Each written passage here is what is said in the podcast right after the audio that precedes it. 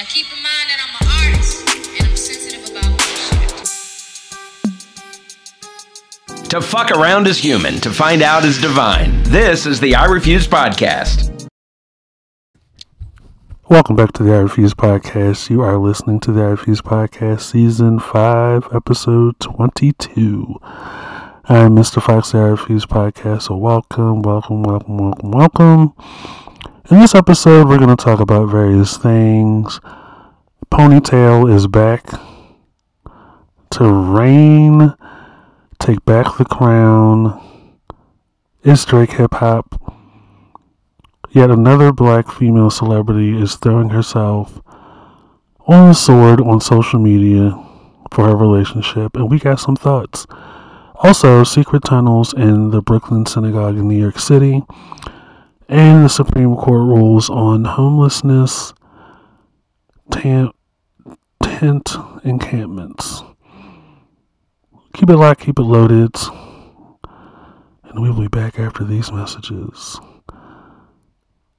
Hello, everybody. It's Mr. Foxy I Refuse podcast, season five, episode twenty-two. Welcome, welcome, welcome.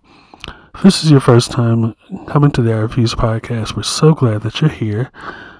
We love word of mouth. We've been keeping it gully, keeping it street, keeping it crazy, keeping it wild, just for you. If you are coming back to the I Refuse podcast, thank you for being such a loyal listener. We enjoy what we do up here at the I Refuse Podcast universe by way of wherever you get your podcast YouTube, Instagram, Twitter at I Refuse Podcast, where the content is not the same. Also, we send our regards from the Usual Suspects podcast, a spinoff that I have with my best girlfriend, one of my best girlfriends, the Abstract Sagittarius. Also, the I Refuse Podcast After Dark. Both podcasts are in its second season. The feedback, the support, the love, the impressions have all been great. The numbers have been amazing. We love each and every one of you. Spread the word.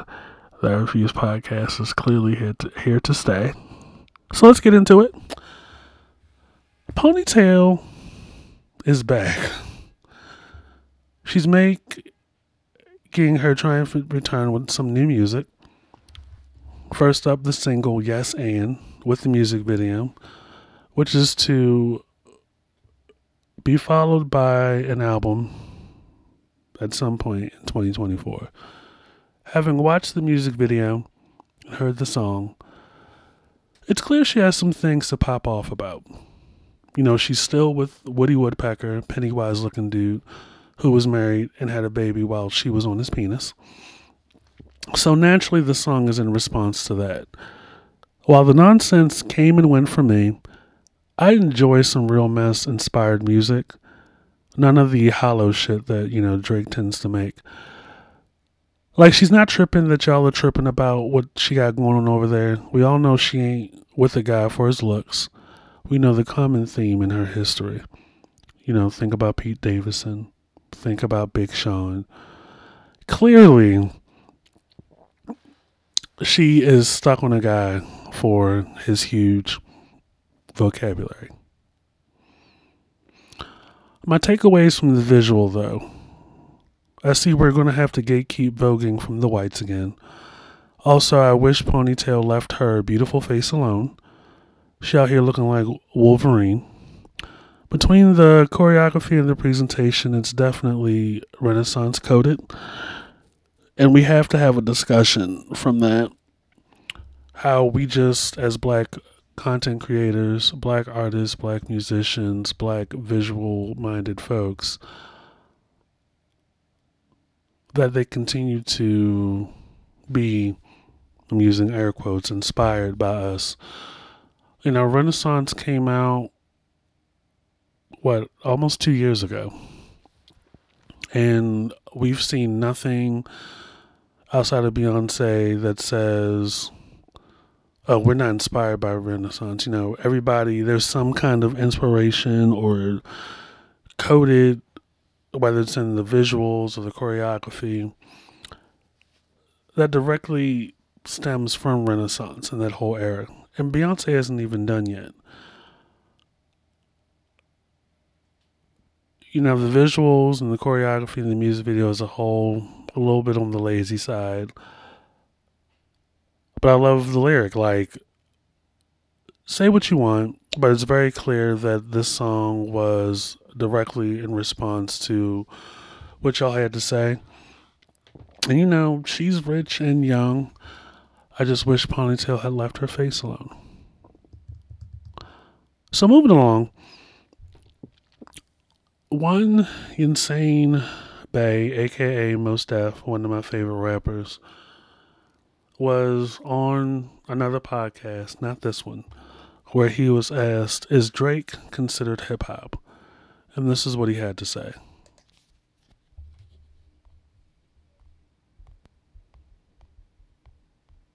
Like, is Drake hip hop? Why are you doing this to me? Drake is pop to me, in the sense like if I was in Target in Houston and I heard a Drake song, it feels like a lot of his music is compatible with shopping. Commercial music.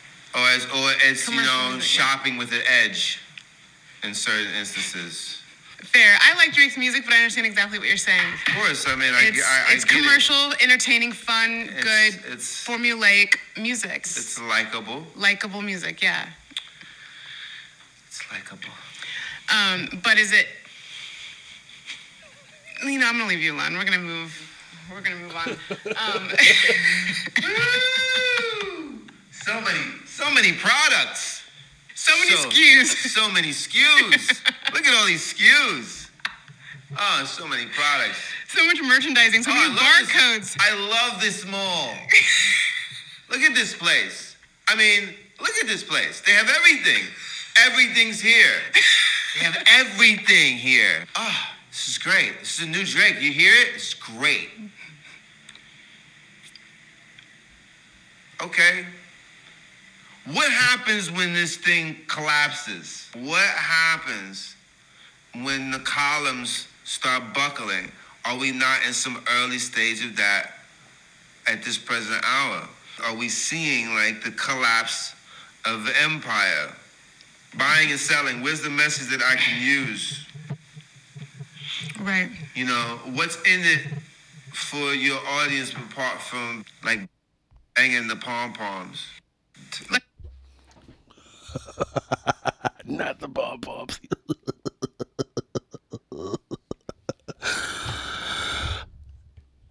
I get what he's saying. You know, Yasiin Bey, Mos Def the rapper. I get what he's saying. You know, we're at a point right now in the hip hop pop landscape where it's coming off more like a money grab than a legitimate artistic expression um, with regard to the history that it comes from and the spirit and the heart, you know. While I, personally, my metrics upon what makes a person a rapper or considered rap is different, maybe different to the next person or by the next person. You know, I don't think anything that he, you know, Yasiin Bey has said is disrespectful or incorrect. Drake is very much pop. Um, and a lot of that comes with the image of someone who appears non threatening, like the motherfuckers from Canada. But that doesn't take away from his impact or his influence or undermines his legitimacy as an artist. You know, when you are a record executive and you are looking for artistry or musicianship, whatever you want to call it, you know, Drake has it. You know, he has the melody, he has an ear, he has a vision, at least for the majority of his career, you know, basing it off of the uh, output that is addictive, is has high replay value. You know, the the singing that he does or the singing that he demos for other artists serves serves him very well and serves others very well. You know, there is definitely an experience that comes with his music. There's definitely a spirit, especially in his earlier work, that has very key key points to it when it comes to storytelling and it comes to evoking some emotion or portraying a certain emotion that comes across to the listener. And he has a way of speaking poetically to, to folks in his music. And yes, I could very much see you and I being in Target one day, looking at shower rods, looking at shower rods and pillowcases, while Best I Ever Had, or Started from the Bottom, or um, let's see what else. Headlines, Moment for Life, Say Something, Over, Find Your Love, what else? Take Care, um, Hold On, We're Coming Home, Jungle, Views, Jumpman, Take Care, any of his mixtapes, any of this, any of his stuff up to now. Probably the amended version of um, "Sexy Baby Daddy," playing over the the speakers in a Target. And before you can even, before it even connects in your mind, you're already kind of like dancing, or I'm dancing, while we're looking at shower rods and toilet seats home goods, silverware, produce, looking at, you know, Typhon pots and pans, coffee makers, bicycles, a nice outfit to wear for the weekend. Like Drake's music is definitely would be popular down at the little Target. And there's nothing wrong with that per se. I mean, when you've got it, when you got the gifts, the gifts, and you have the key tools at your disposal to make music that's repeatable, that's uh, non-threatening, like fun, you know, hollow music. That's it is what it is. Um, I mean, I'm not gonna lie you know, he has some weak spots just like every other artist. But there are those of us that know what it is. Like nothing, the most that's ever to come out of taking shots at another rapper from Drake is social media beef. Now, may he have connections to J. Prince? I think so. And we talked about J. Prince before in the podcast. It's funny how that whole um, Migos shooting down in Houston came and went without any repercussions. It, but that's just that's another episode for another day. Um, moving right along, you know, fresh off of the heels of our discussion we had on black females, black young females, also celebrities to some degree, in relationships with other black men around their age. kind of um, looking goofy on social media, on podcasts. We were just talking about Simone Biles and her husband. Now we are on the heels of having another discussion. And this one is more major in my mind because this particular woman is the direct descendant of and her mom who has been a long suffering wife, girlfriend, fiance in her history. While with a very famous rapper one Clifford T.I. Tip Harris. So it's like the fruit doesn't fall far from the tree. So I was down here minding my African American business as I'm been known to do, as I've constantly told y'all on multiple episodes. When I was in bed, and one of my guilty pleasures when I'm in bed is either looking at YouTube videos on my big screen TV or, you know, scrolling through, swiping up on TikTok. And maybe it's something in my for you page or something or some something in my content that brings this kind of shit to my timeline.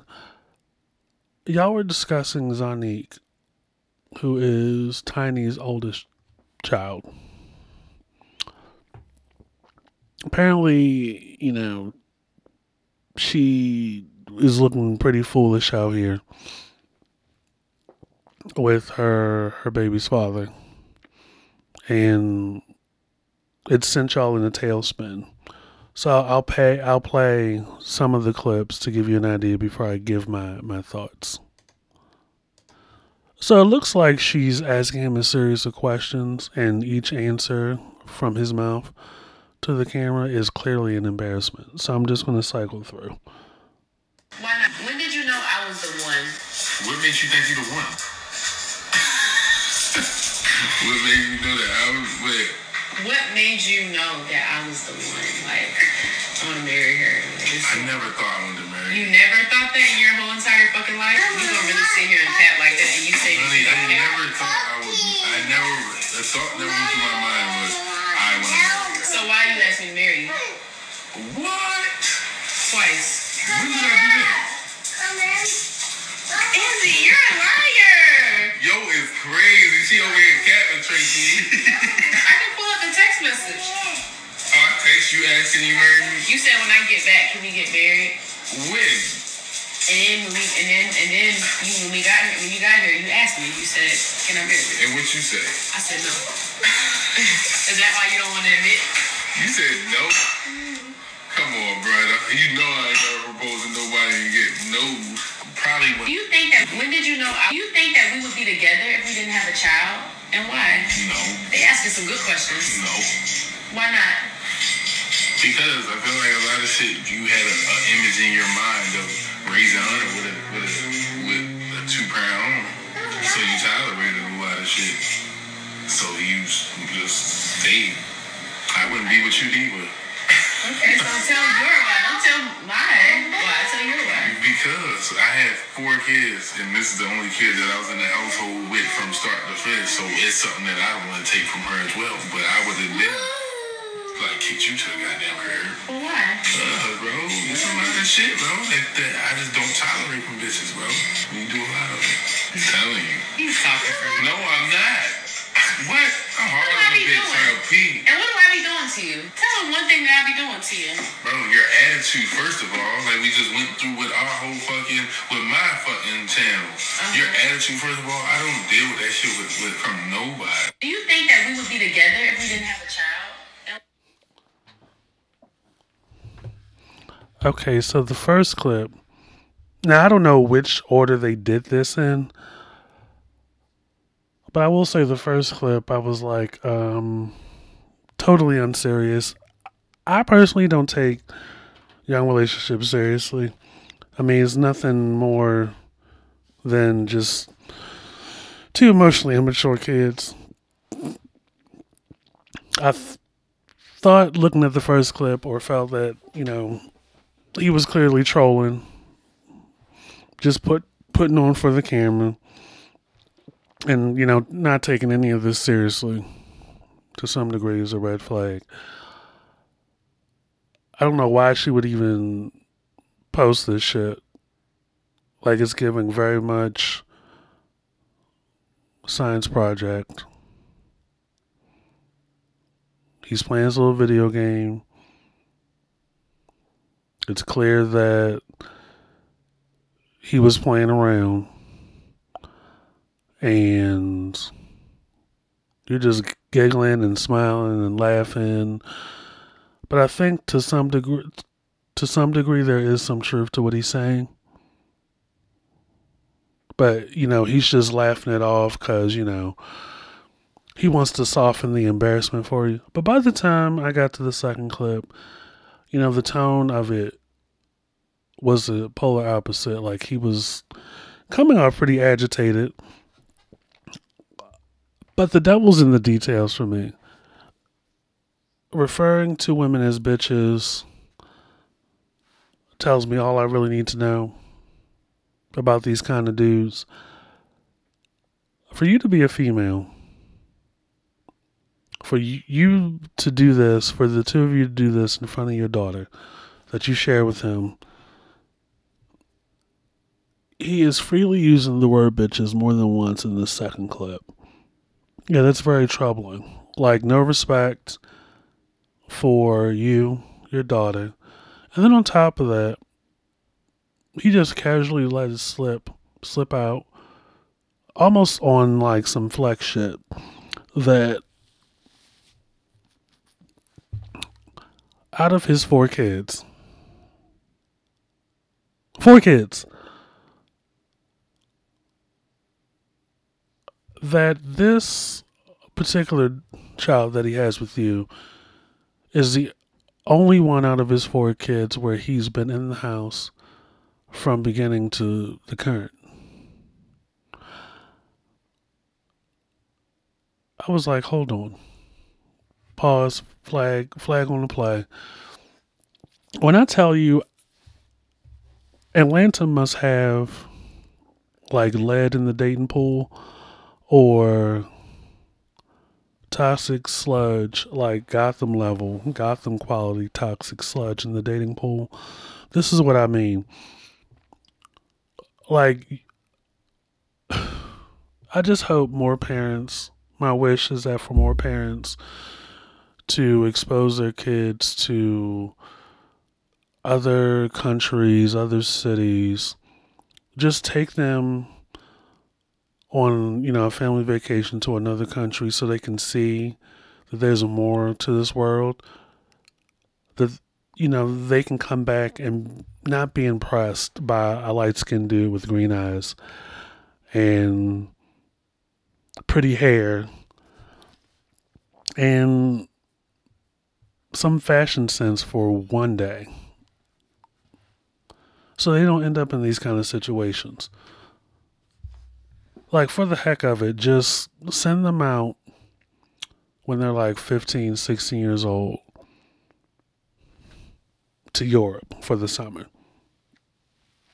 or Japan for a year. That way, when they come back, they don't fall for a light skinned dude with tattoos and five baby mamas. It's just that simple. But that didn't happen for Zonnique, unfortunately. And this is where we are. Another casualty for young black females.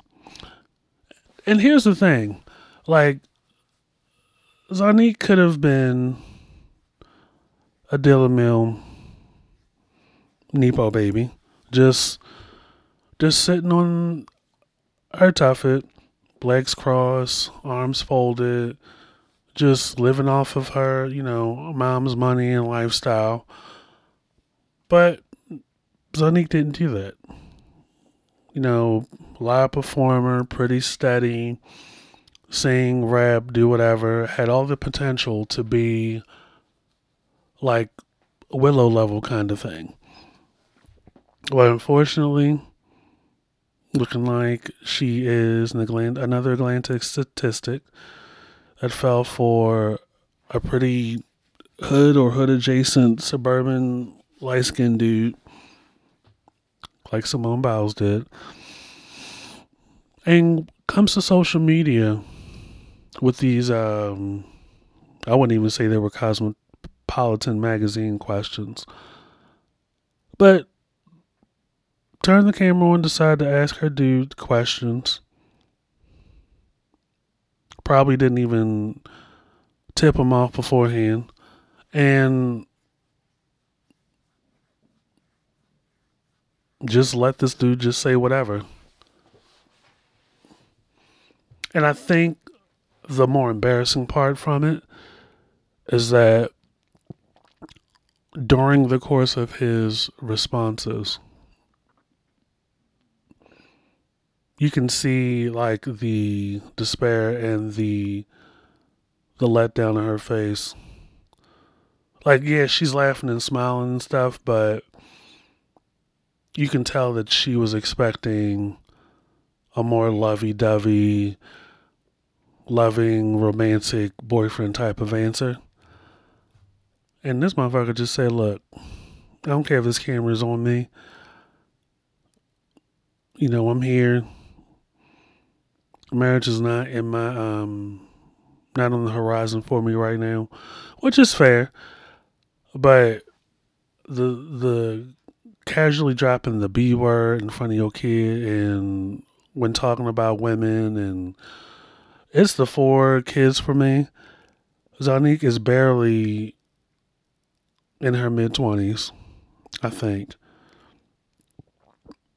And this is what you you go up for. I just want more, better for the girls. And unfortunately, you know, they they defend their relationship or defend troll, you know, their relationship against trolls and in their mind they probably think they're doing what's best for their family, but they're actually digging the hole deeper. If a man is willing to publicly go on camera and say to your face that he's only in the relationship for the sake of their your daughter so she can grow up in the two parent household, please run. You know, whether you want to believe it or not,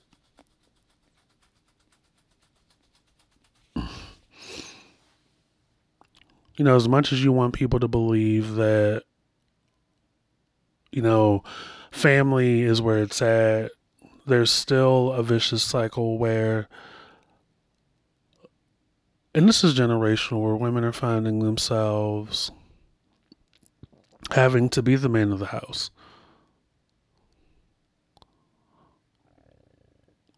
And it's always on them to be the bigger person and to do the vetting and crossing their T's and dotting their I's. And, well, if you were a lady, you know, he can be the man. Clearly, he wasn't or else I wouldn't have to be the man.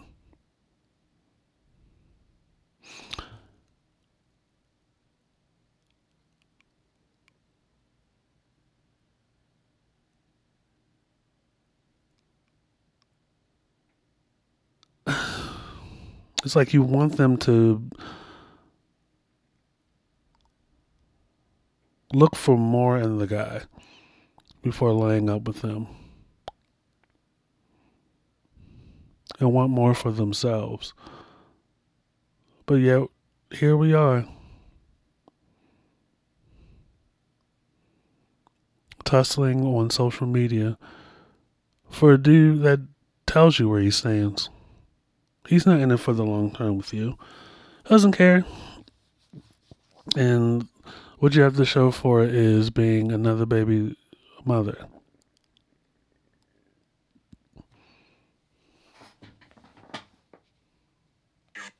her baby daddy Izzy has been going viral ever since they did the hot seat challenge. A lot of people felt like her baby daddy was playing in her face. He said that he had her blocked on social media. Then he said if they didn't have a kid together, that they wouldn't be together. Keep in mind that he has four kids other than her child, which in total he has five kids. I don't know how many baby mamas, but I didn't even know he had four other kids. But that's a whole nother story. Zonnique responded to the rude comments she tweet. Y'all think I'm pressed about being in a relationship with a man whole time I like women. Oh my god, it's 2024. Y'all still investing in other people's business? Oops. The video definitely wasn't given that they wasn't smashing. Something is going on between the two. That video of Zonnique and her baby daddy, he basically said he knew he could get away with what he does because she had no standards and would do anything for a two-parent household. Trifling. Y'all bashed me when y'all found out I didn't care about getting married. Now y'all think I care about a child growing up in a two-parent household? Most inaccurate thing he could have ever said. She said for the 15th time me and Izzy are not in a relationship, there's no reason to be mad. That's why I said this is too invested. Because I had four kids, and this is the only kid that I was in the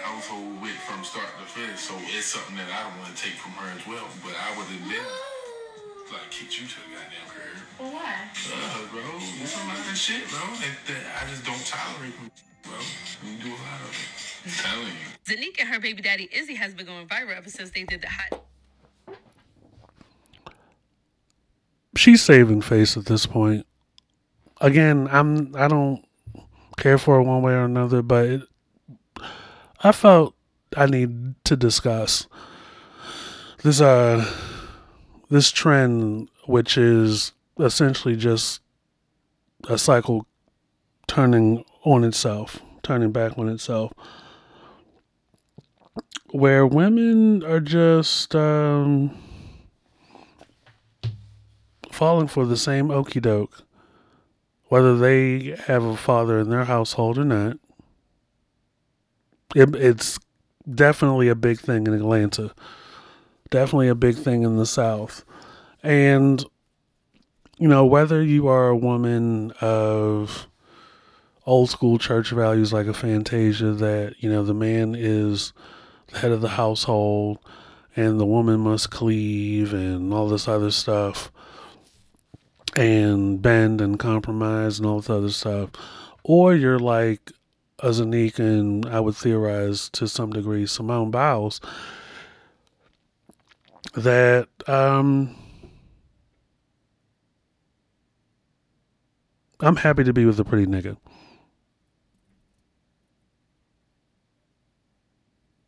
And whether you're Simone Biles when it comes to the pushback or you're Zonnique, you know, Simone didn't necessarily have a full fledged response, but Zonnique is realizing the, the things didn't pan out the way that she hoped. So she's saving face. Oh, we're not really together. I'm into females anyway. Can care less about whether or not a child my child grows up in the two parent household or what the dude's in it for that very reason. Okay, well do you. Just leave us out of it. But, you know, you know, the young kids can't seem to stop that. But isn't it interesting nonetheless? So, moving right along into some very serious stuff. Oh, I forgot to talk about one thing.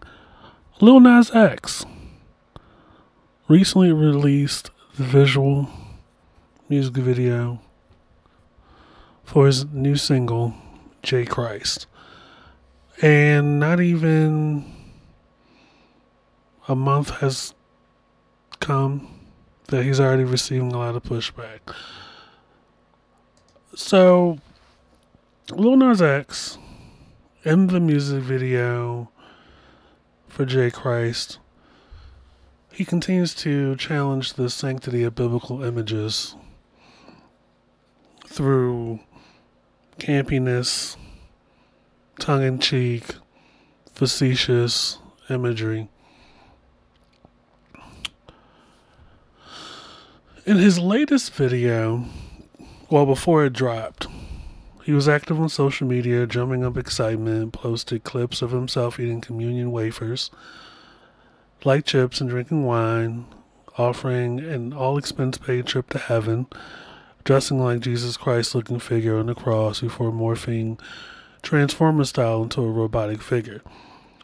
So, as is the case with his previous efforts, Lil Nas X does a trolling throughout type of promotion leading up to the release of his next single and the music video to follow it.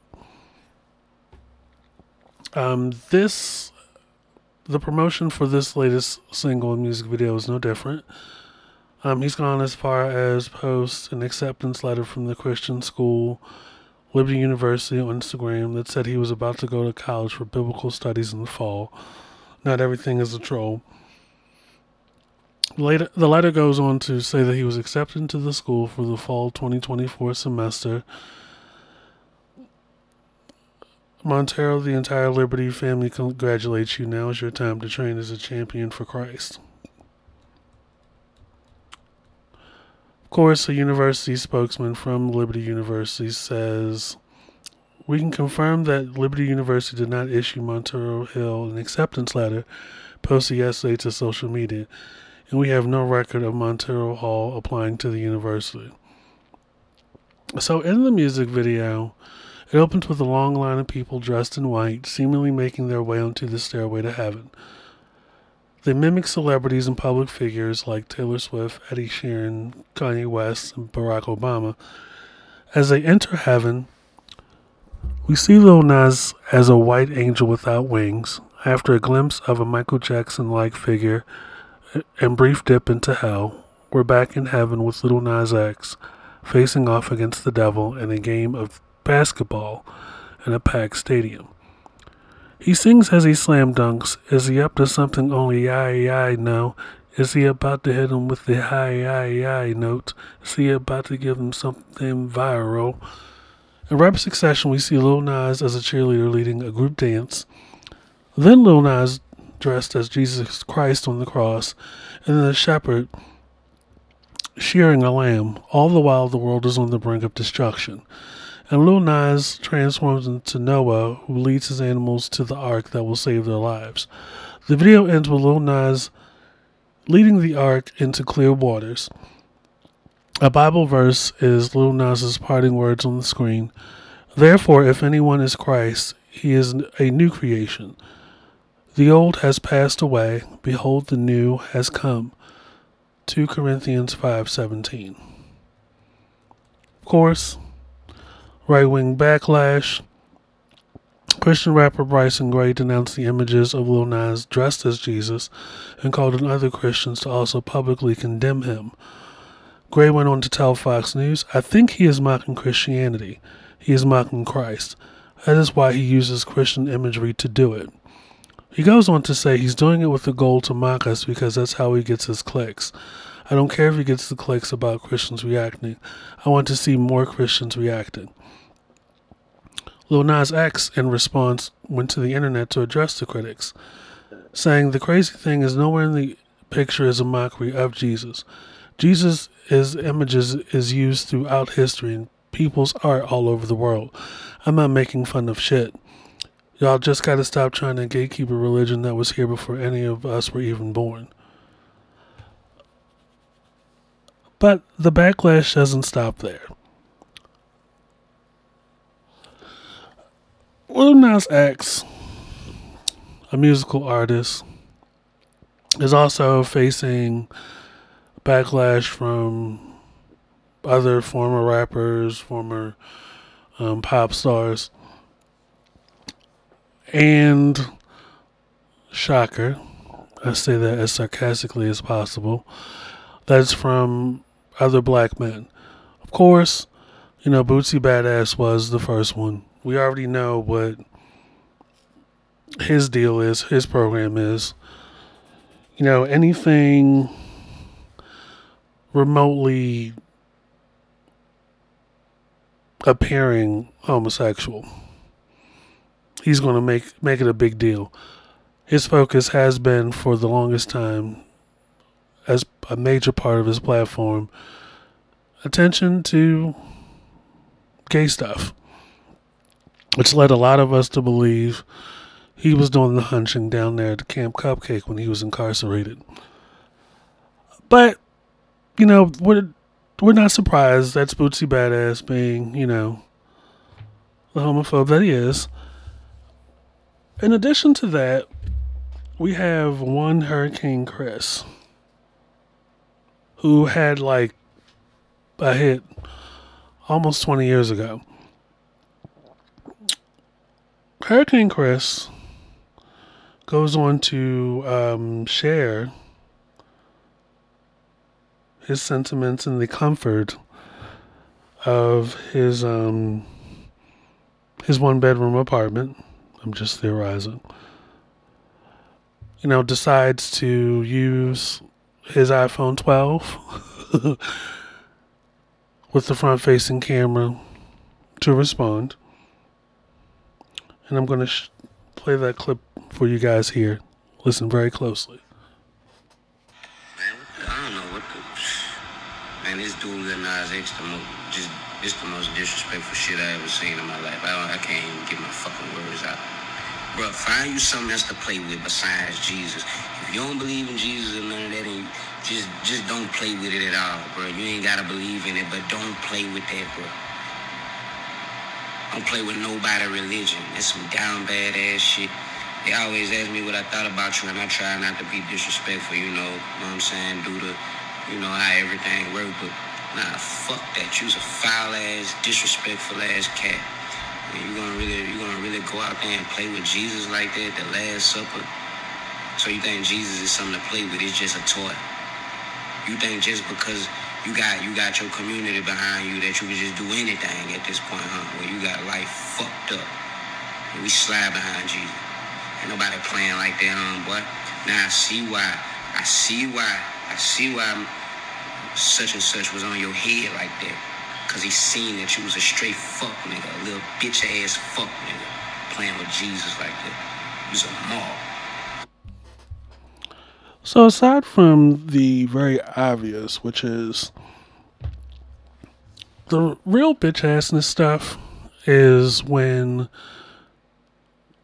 you run to the internet first to respond and you keep it on the internet, not realizing that you're actually playing right into what Little Nas X is proving, which is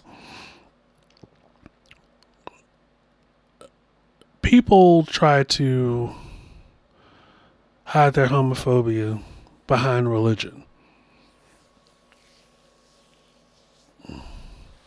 And watching that clip, you know, Hurricane Chris's response, as time went on, you can you can tell that the homophobia was was starting to come up to the top. Because here's the thing. You know, you have two variables. I'm going to break it down for you. Two variables. Religion, homophobia, right?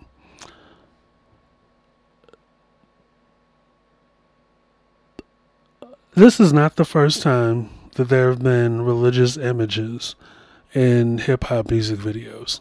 Okay, let's just say okay, right now we consider Lil Nas X hip hop and rap. You know, he's he does he does country, he does pop, he does trap and all that other stuff.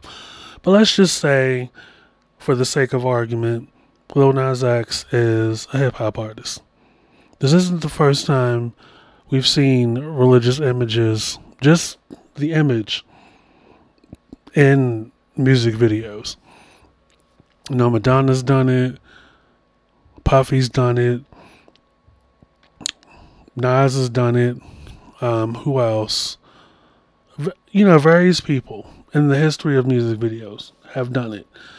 And Nas being the most iconic hip hop artist now and at that time did it in his the music video for You Can Hate Me Now.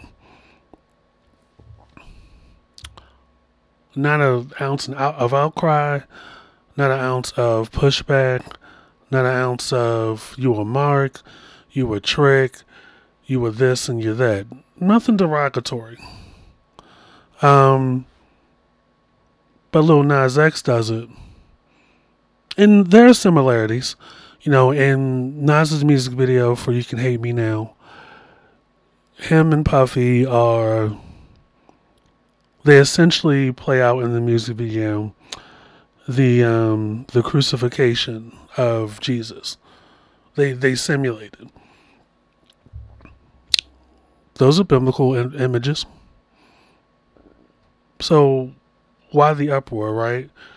If if the religious images, which it's it's such a tired thing because none of this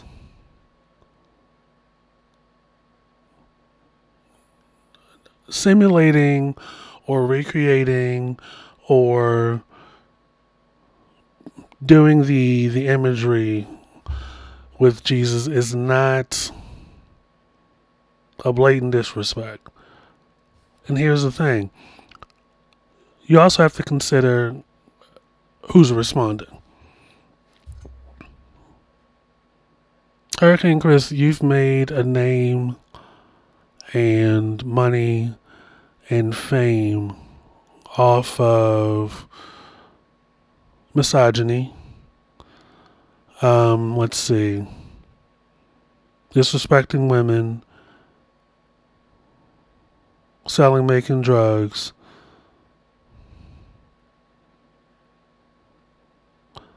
But an artist using biblical images as part of marketing to promote a song. Not the first time he's done it, by the way. That's where you draw the line. It's a hypocrisy for me because in that same, you know, that same march for being pro Jesus and protecting the imaging, in that same book that is also part of the religion, I believe there's also verses in there that talks about honoring women, respecting family, loyalty, things of that nature. So what are you really saying? What what's the real discourse? What what's your real contention, point of contention when it comes to Lil Nas X?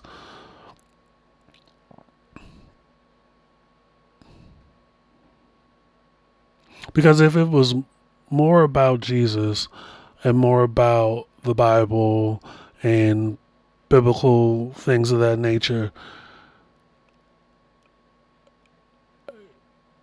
you'd have to ha- look for more evidence in Little Nas's universe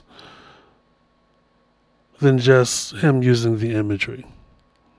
Because Quaz at his cap, the way, the many different ways that Jesus' image is used and words are contorted and words are misconstrued from the Bible and just the way that the those few things, those very important things are used to put down minorities, put down gays, put down lesbians, put down um, immigrants, put down liberals, and continue this tradition that oppresses, historical traditions that oppress all these groups for many centuries. To the point that there's violence, there is harassment, there is murder, there are phobic attacks. But you draw the line at Lil Nas X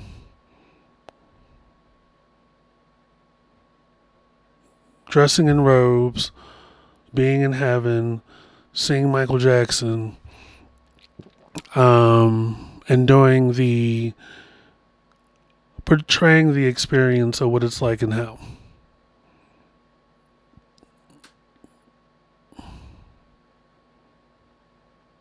I could see if he was doing that plus targeting certain people like you're doing, but he's not.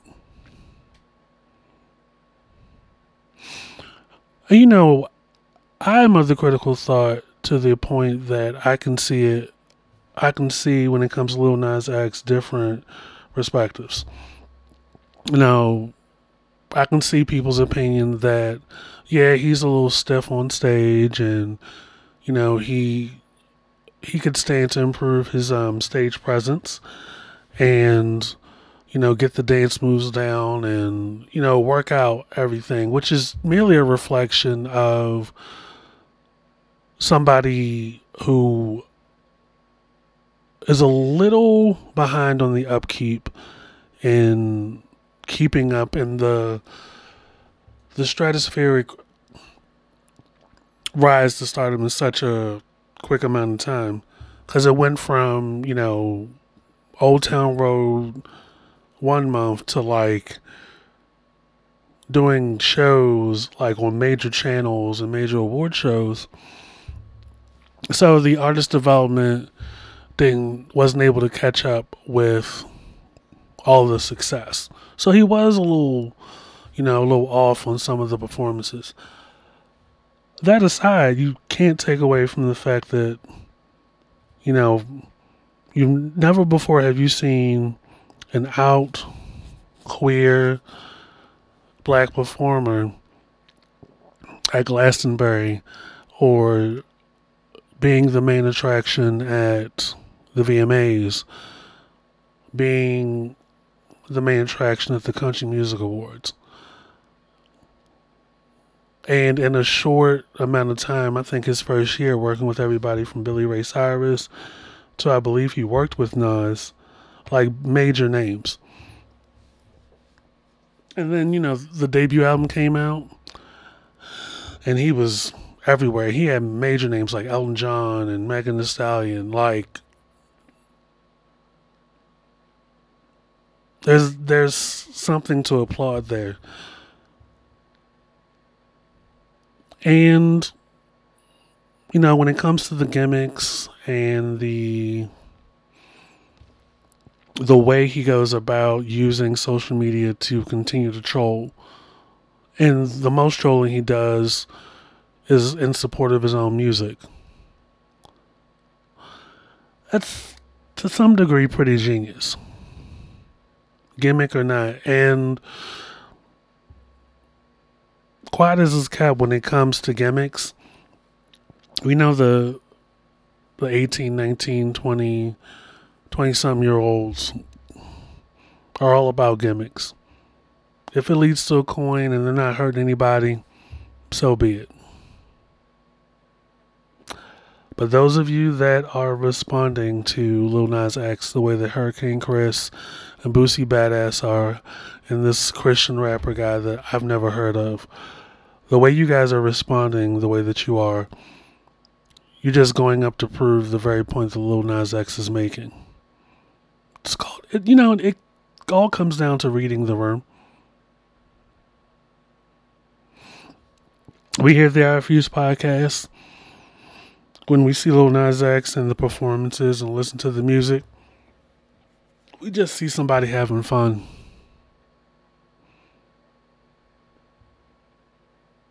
And it's just so funny to me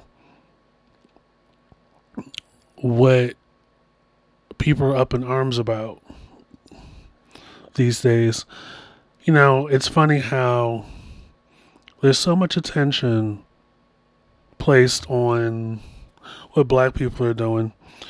And when I say that, I think about, of course, you know, the RICO case against Young Thug and his cohort over there that at this point has been going on so damn long, I think it's a goddamn miniseries.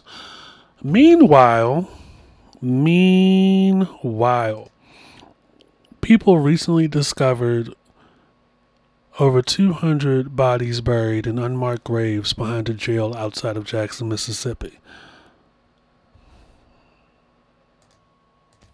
Of 215 bodies buried in unmarked graves behind a jail outside of Jackson, Mississippi, has left a community. Disbelief.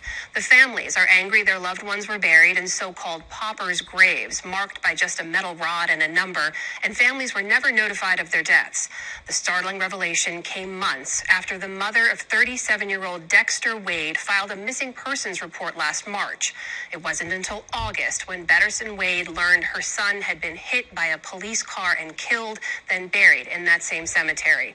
For more about this case and the disturbing details that have emerged since then, I am joined now by Bettersten Wade and civil rights attorney Ben Crump, who is representing her and other families. Welcome to you both. Ms. Wade, can I just begin by saying how very sorry we are for your loss and thank you for joining us. Thank you all too. I understand, Ms. Wade, you contacted the Jackson Police Department after reporting that your son was missing several times, even after he had been buried without your knowledge. Give us a sense of what they told you over those many months and what those months were like for you, not knowing where your son was. Well, it was devastating to me because um, I didn't know where you were. And then I was calling them. They didn't have no information to let me know uh, have they, you know, found any information? All the, you know, details that I gave them for leads, you know, they never came back to me to say, well, you know, that led that lead led it to something that we can work with. And I just couldn't believe that he had disappeared off the face of earth and nobody knows where he at. And it was just horrible for me. And every day I wake up, I just want, I just look, look, look, just looking for him, just out in the streets looking for him. And I mean, that's heartbreaking for a mother. And can't say hello, don't know how to get in touch with him. That is a horrible thing for a mother. Mr. Crump, after it was discovered that Dexter had been killed, that he had been buried in this grave. Uh, his body was exhumed in November. There was an autopsy conducted. He was given a proper burial. But I also understand a wallet was found in his front pocket with his ID, his home address, his insurance card. What's the explanation officials give for why no one was notified he had been killed and buried? There really is no explanation that they have offered.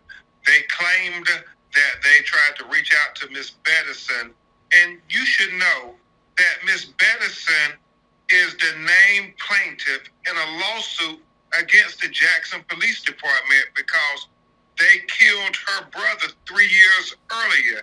Uh, she went through two criminal trials, had several press conferences. So when they called her house, if they did call her house like they claim, they knew where she lived. They knew how to get in contact with her if they really wanted to notify her that her son Dexter had been hit by a police car. So it is very suspicious that they would just bury him in a pauper's grave because they said they could not identify his next of kin.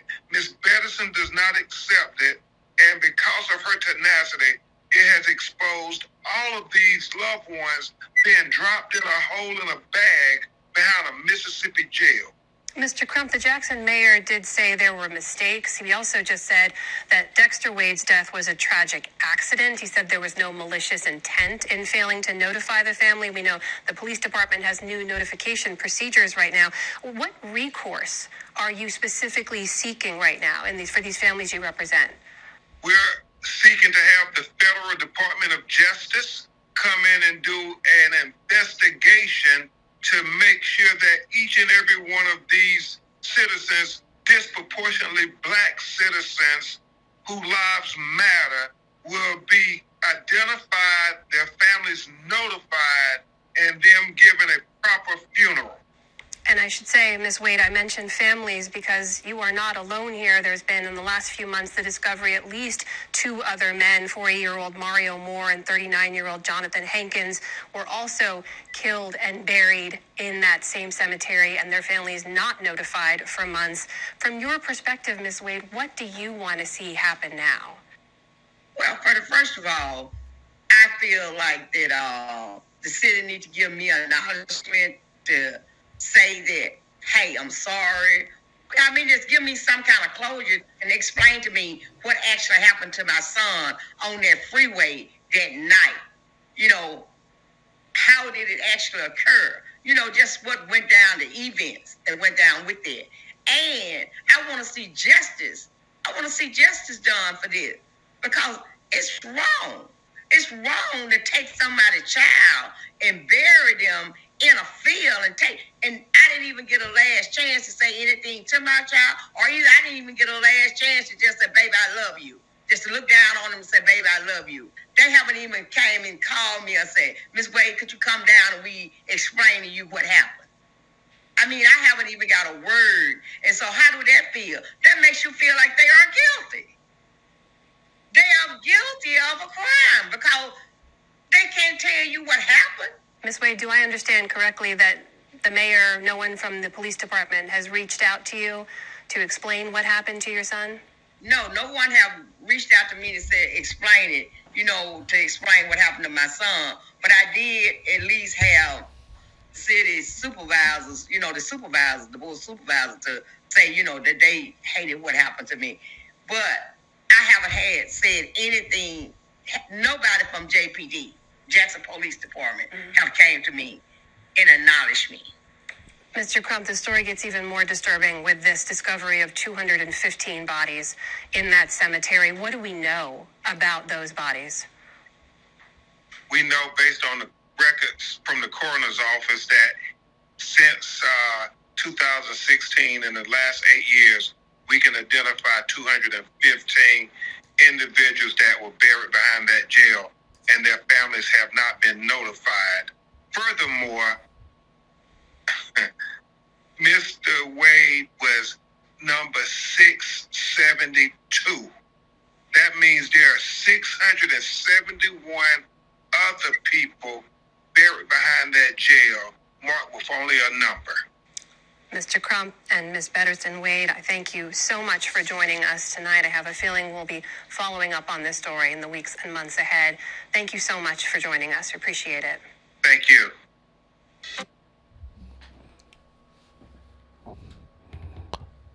Where's the FBI and the U.S. Supreme Court to address this? And where's the Black Lives Matters protesters around this? Because you got to understand, right? I initially said over 200 bodies. It said 216 in the story. That man was body number 672. That's three times the amount. All buried since 2016 behind the Hinds County Detention Facility for almost eight years. People that have died a myriad of ways. This man particularly died from a hit and run. Point is, none of their families were notified or contacted successfully. You know, they'll try to, of course, you know, now that the story's out, they'll try to revise history and say, oh, we tried and stuff like that. No. I think it's time we start having discussions and really put behind those discussions some actions when it comes to lives in this country. You know, it's crazy that the the biggest beefs are on social media and everybody has its opinions and they want to be the first ones to show how narrow minded they are. When you have literally over 600 bodies, the middle and the bat, that most of them are people of color, buried on jail property in unmarked graves. But, you know, let's let's tussle over you know images and you know use religion as a scapegoat scapegoat for homophobia. And you know let's put on full display our ignorance and our racism as it comes to rap lyrics and rap music and attempt, you know, by way of censorship, just so we can maintain our quota each month for prison inmates. You see how crazy that sounds? That that that's this is the RICO cases and the Lil Nas X controversy. You know, aside from the fact that it's from his own people. Meanwhile, you got this going on, as well as other things that we're about to talk about in this episode. It it's 2024. Can we have some real conversations about some real things?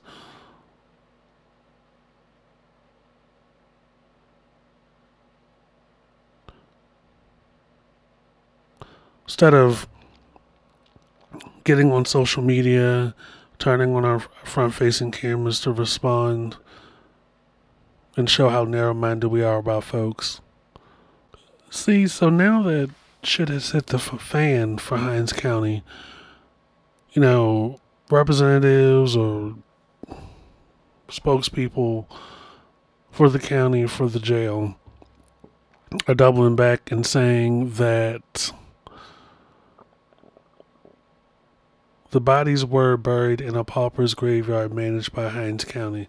This is from Melissa Faith Payne, the city's director of communication. She goes on to say it's not a secret bur- burial ground. In those graves are the bodies of those who went unclaimed by family when they died. These persons are either homeless people, inmates from local jobs who died, but relatives never claimed their bodies, unidentified persons who officials were na- never able to connect with family, or even persons who died whose families couldn't afford a funeral.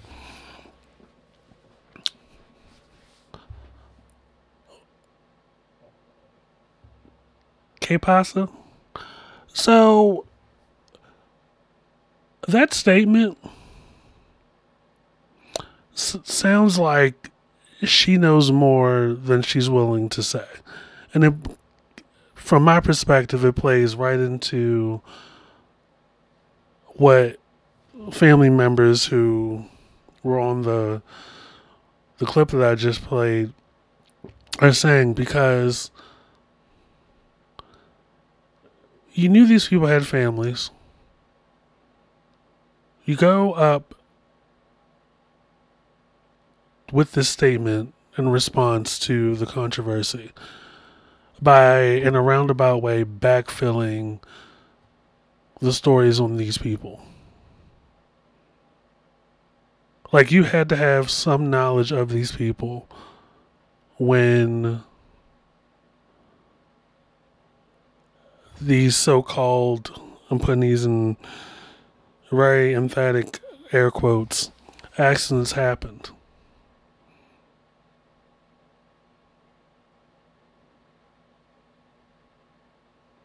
And it's no possible way for you to speak for over 600 people's families. And this kind of statement just goes to show you how valuable human life is to some of these counties in the South. Like, so because, because in this statement, she, she checked off homeless people, inmates from local jails, already came up with this conclusion that the relatives never claimed their bodies, unidentified persons who officials were never able to connect with family, or even persons who died whose families couldn't afford a funeral. How do you know all that?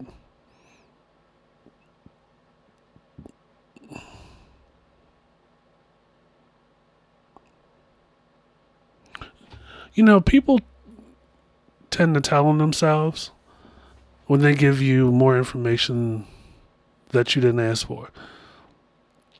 And they're answering questions that you never asked.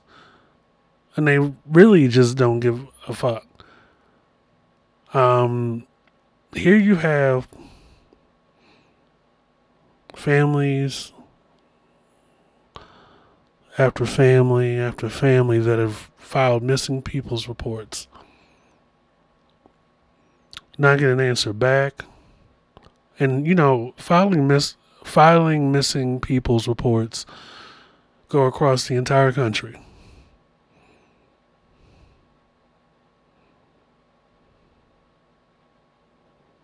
And now you come with this statement after eight years, putting it back on the families.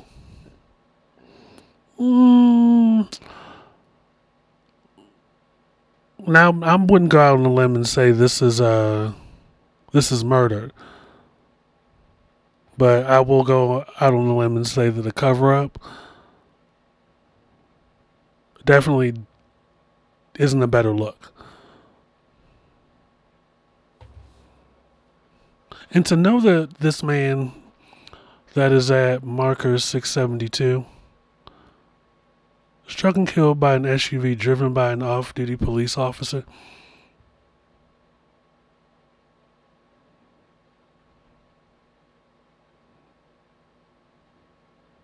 And you had his wallet in this front pocket. Hmm. Where's the value in black life, right? It's just, it's just so fucking sad, man. It's just so fucking sad. And here we are. We just started out in 2024, and they're they are digging mass graves, covering human life with dirt, unmarked, unaccounted for. People that have fallen at the hands of police officers and who knows how many numbers.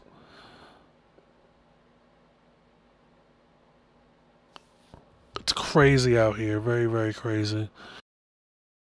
So by now, I'm sure you guys have seen the clips of the brawl and the scuffle that ensued within the confines of a Brooklyn, New York City synagogue between members of said synagogue and the NYPD Blue. Upon the discovery and the exposure of a hidden tunnel network beneath the synagogue. I've been mystified, let's see, two weeks so far by this story because first I was like, why did the NYPD just bum rush this particular synagogue? And why is there a huge scuffle that I believe the Jewish members started? And why this why this hidden tunnel, hidden underground network that spans many, many square feet? There are different entryways different openings, both, of course, underneath several New York City buildings, leading to several different areas, but also leads to the street level. And it's two ways. You can get in from the sidewalk, but you can also get out from underneath these buildings.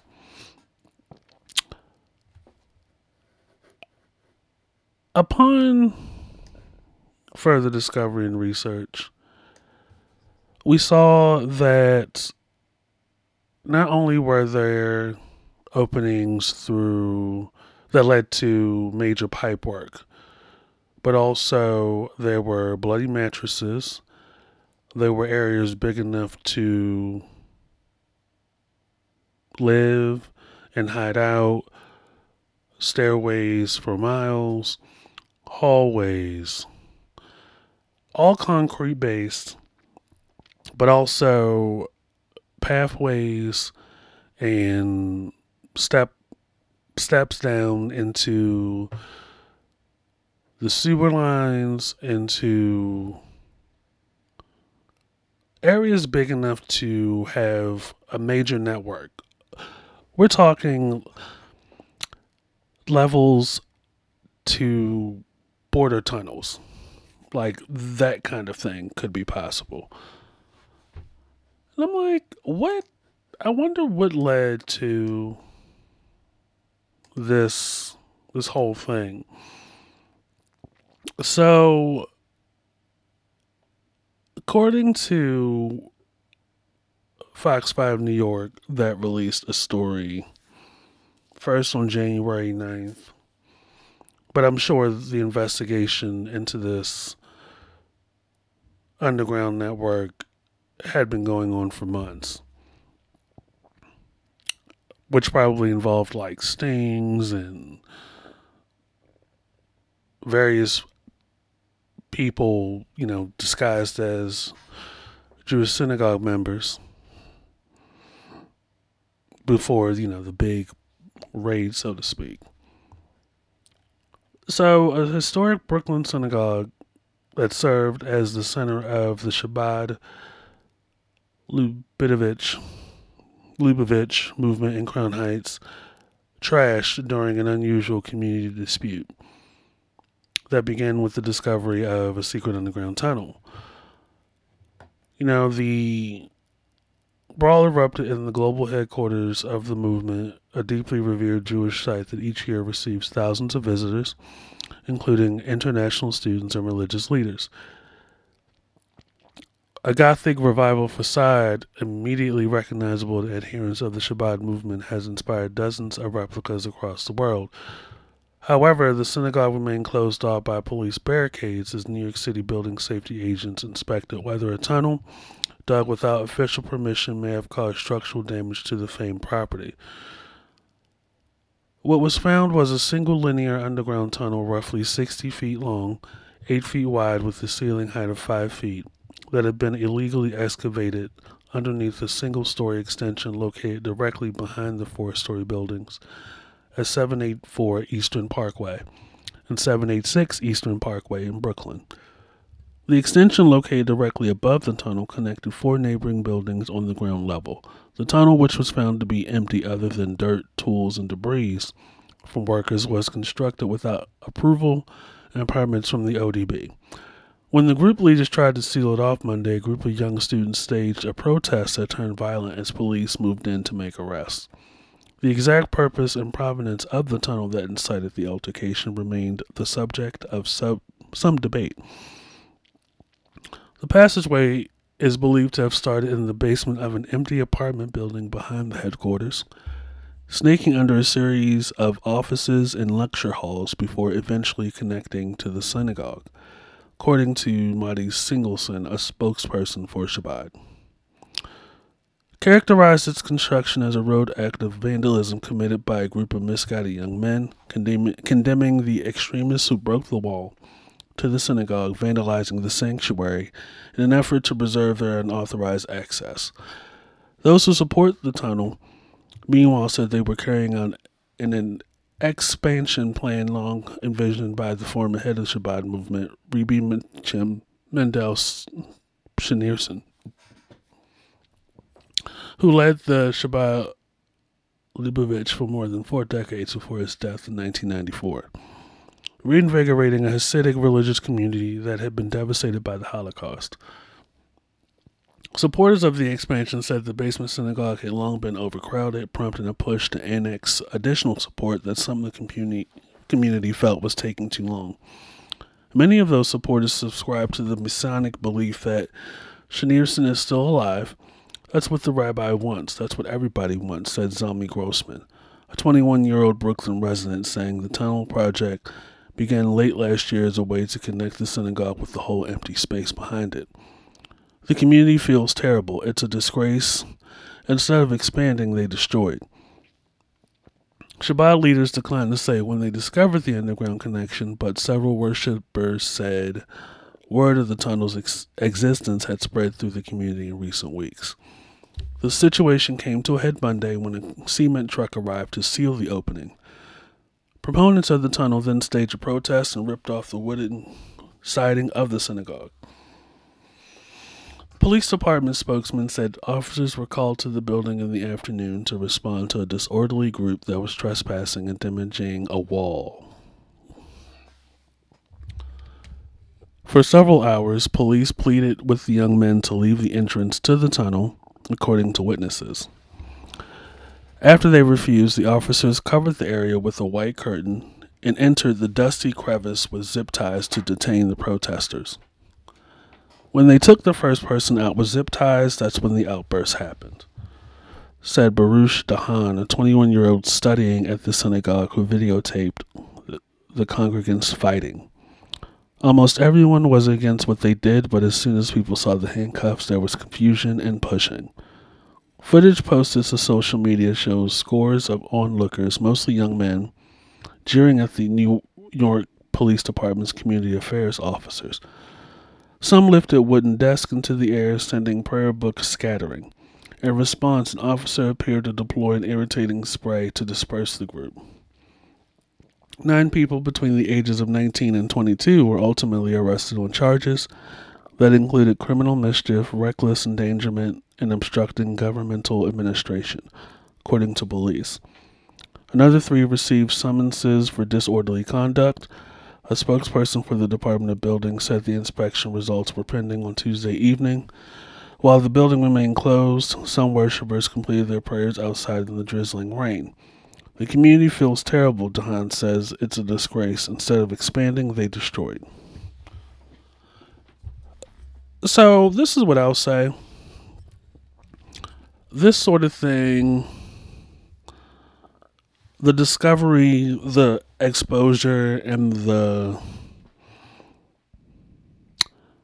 the reality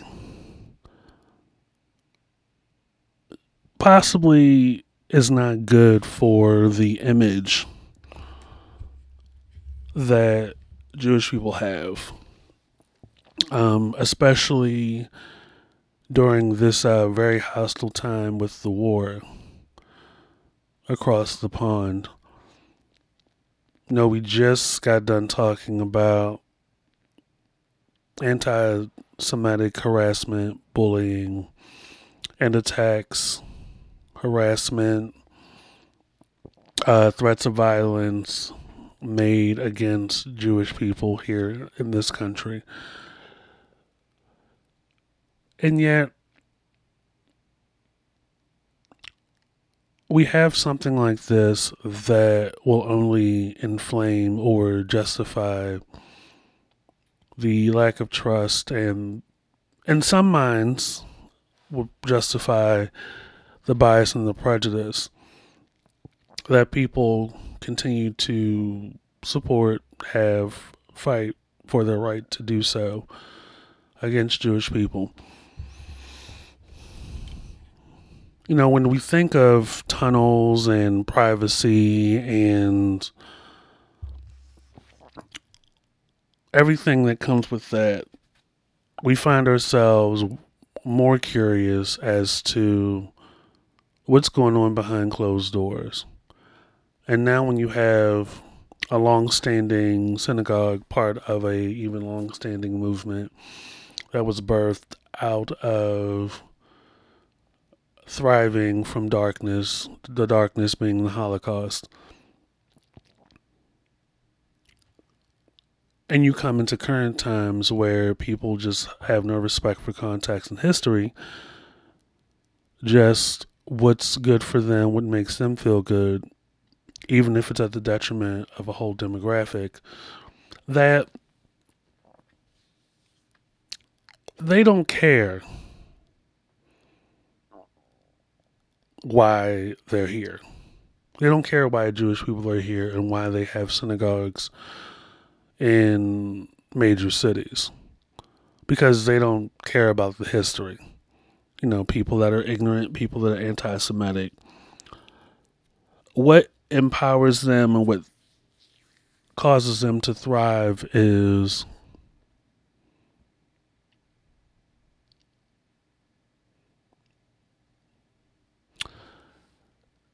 this fear. They don't want to sit down and understand. They don't want to recognize the history. They don't want to humanize others you know, there are people that have these shrines and have these institutions to maintain some peace and to empower themselves from years and years of genocide being inflicted on their people. And things like anti Semitism, things like prejudice and bias, and white supremacy, which only serve to keep that shit going undermines all of that. Undermines the power and the beauty of worship, undermines the prayer and the beauty of community.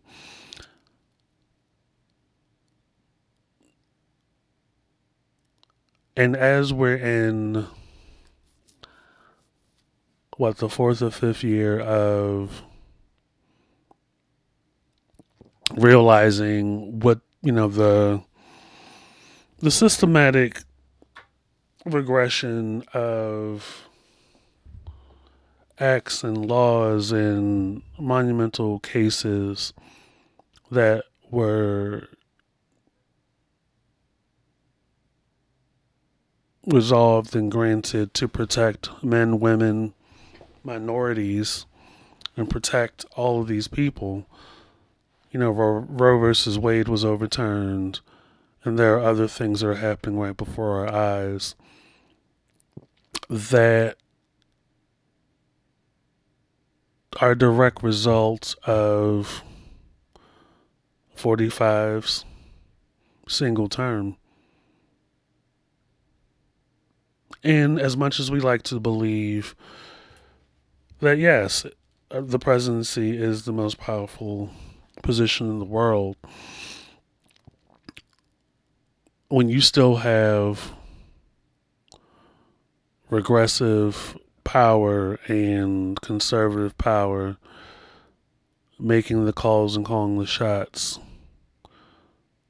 and they're the majority vote, you will continue to see things overturned. You will continue to see a continued regression of society, which is essentially steeped in ignorance and fear and bias.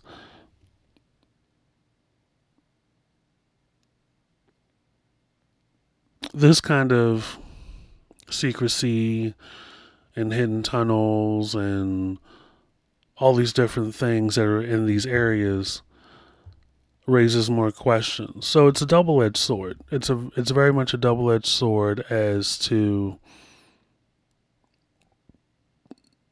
you want us, you want people to humanize and respect your history and your culture. Yet people are constantly faced with a lot of questions as to what are y'all doing under here? What what are y'all doing in these tunnels and why are there mattresses and why is there essentially a network of secrets and all this mystery going on right now? Now, look, I don't claim to be political. This is not a political channel or a political podcast. I'm just naturally as curious as the rest of you. And I know having been part of this earth 40 plus years, that the gatekeepers, and this is a general speak that I'm saying, will hop on anything to make part of their narrative, to make part of their own personal campaign, something to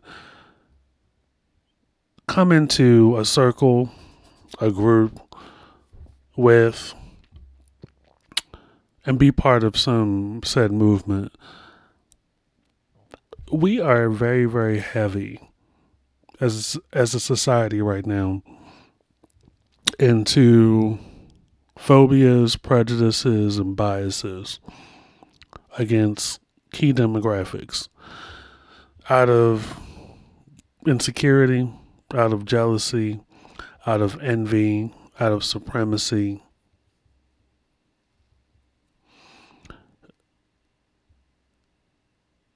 And it's very, very sad, very, very sickening. You know, as much as we like people to believe, oh, you know, because we have a new president in office and, you know, a new energy and a and a new vibe, lackluster as it is, it doesn't serve as an adequate distraction. You know, people are still going to do what they're going to do, no matter who's in office. And unfortunately, I'm going to theorize and I guess use my psychic abilities that what has happened from this and what's been shared from this and what's we've seen videos from this and this story these stories are only going to fuel the fire fan the flames of an already phobic society. You know, it's going to fan the flames of people of you know Holocaust deniers. And people that whose sole existence is to undermine Jewish people and leave the door open for more phobic attitudes, behaviors, and anti Semitic movements. I'm telling you. They don't necessarily have to have certifiable evidence, anything shaky was going on underneath of these buildings. They just need one piece to push their own shit. And a lot of people are going to fall for it hook, line, and sinker.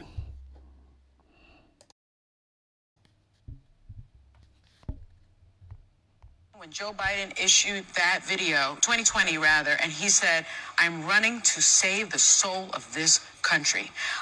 It resonated with me in a way that I never thought it would. And that's how he got my vote, mm-hmm. as, as everybody knows. Because I, I can, you know, switch around candidates that I like or not. And when I listen to We're Going to Save Our Democracy, I start thinking, well, unfortunately, you didn't really save the soul of this country because we're more divided now than we ever were. And, and and I start thinking, well, then our democracy is really at risk. So those two things can exist at the same time, right? So stay with me here. What we're seeing by the Republican Party, and I give it to them, we're seeing a long game. We're seeing that they are dismantling or attempting to dismantle institutions. Mm-hmm. All of a sudden, the most elite colleges in, and universities in the world, which, by the way, they all went to. Everybody in the Supreme Court went there. Elise Stefanik went there. All the Congress people went there. Ted Cruz went there. Those schools are not good enough anymore because I think because now people that don't look like them were getting in. Affirmative action, no more. Why? So that people that don't look like them don't get in. Women don't have reproductive rights anymore over their own bodies. Why? So they can have power over women. Why are why is French and Mandarin and Spanish being taken away from our public schools? So that we can be a monolistic, a, mono, a monolingual society and can't compete globally. We, the Republicans, are intentionally dumbing down our electorate erasing history so that past can become prologue and so they can remain in power. And it's grievance politics at its best. And it's because people see what Sarah was saying. I can't pay my electric bill. My, my gas bill's high. I, I need my food. And why is that? Why is my station in life like this? It's because that black guy got into Harvard and became president. Or it's because that immigrant is over there doing better than not driving a nicer car than I'm driving. It's grievance politics, but culture wars specific. And I wish people could see it in that way because this is not by accident.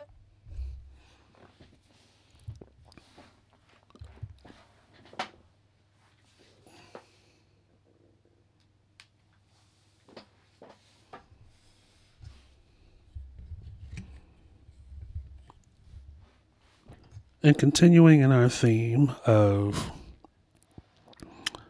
grievance politics and societal regression, piggybacking off an earlier point I made in the previous segment, when speaking on the New York City Jewish synagogue re- tunnel reveal. The Supreme Court, yet again, you know, making strides in their campaign to pretty much send all of us to the back of the bus, has decided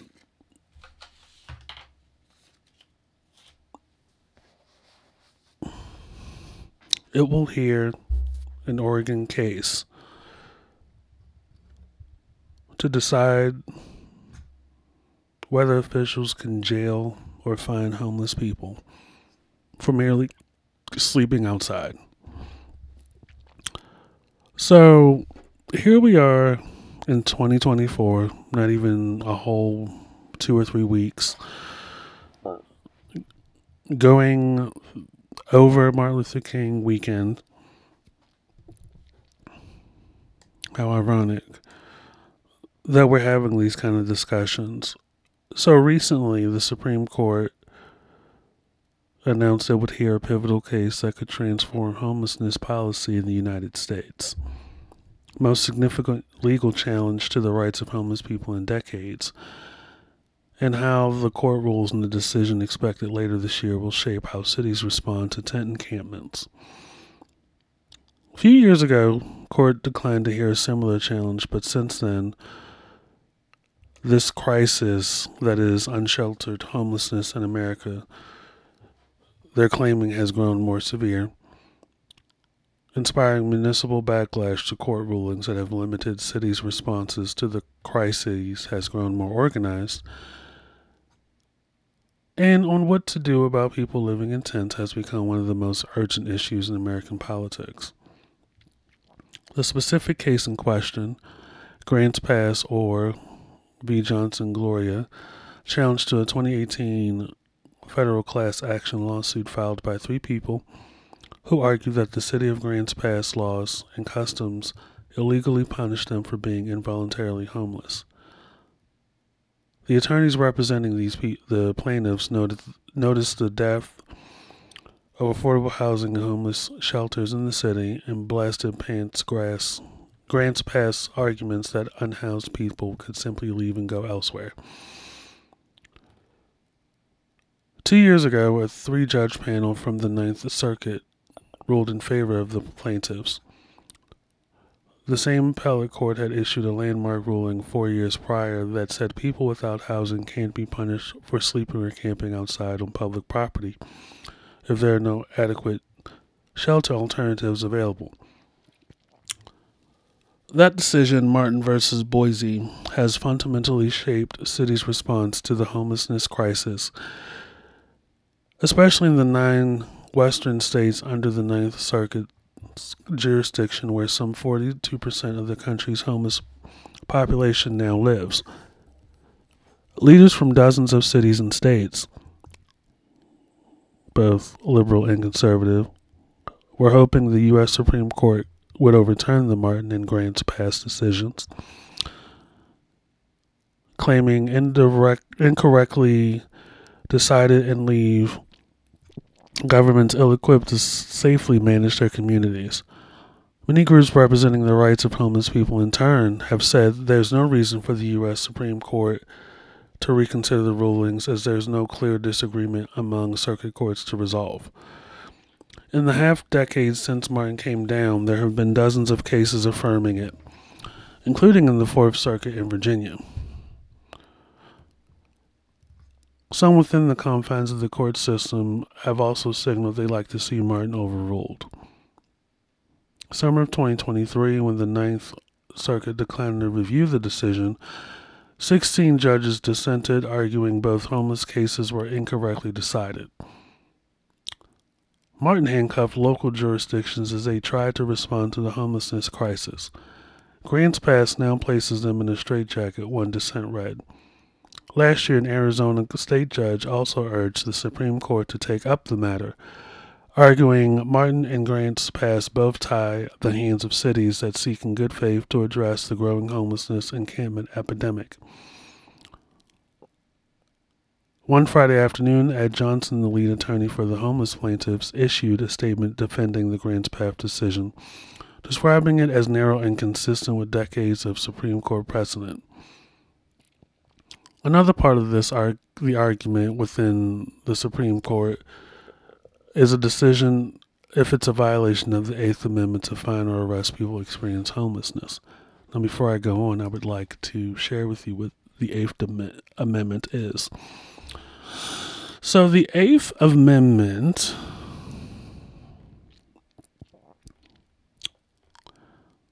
is protection against cruel and unusual punishment. The Eighth Amendment safeguards against excessive bail, fines, and cruel and unusual punishment. Excessive bail shall not be required, nor excessive fines imposed, nor cruel and unusual punishments inflicted. This amendment ensures that penalties for crimes are proportionate and humane, preventing the government from imposing unduly harsh or degrading punishments. The Eighth Amendment to the United States Constitution has had a profound impact on America's legal landscape. It prohibits excessive bails and fines as well as cruel and unusual punishment. The language may seem simple, but its interpretation has been the subject of many significant court cases throughout American history. Its provisions have evolved over time with the challenging social and legal landscape, and its impact on the American legal system has been enduring. Let's see.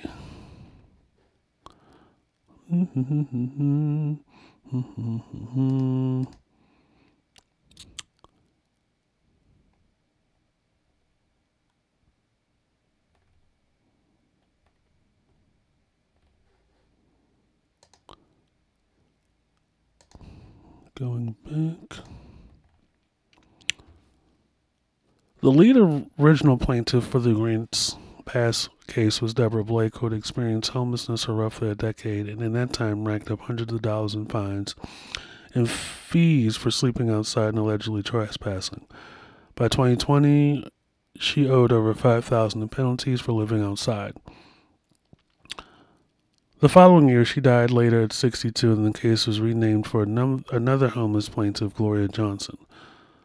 Supporters of the decision say the Ninth Circuit merely affirmed and clarified its prior decision in Martin, which found that punishing homeless people with no other place to go violates the Eighth Amendment's prohibition on cruel and unusual punishment.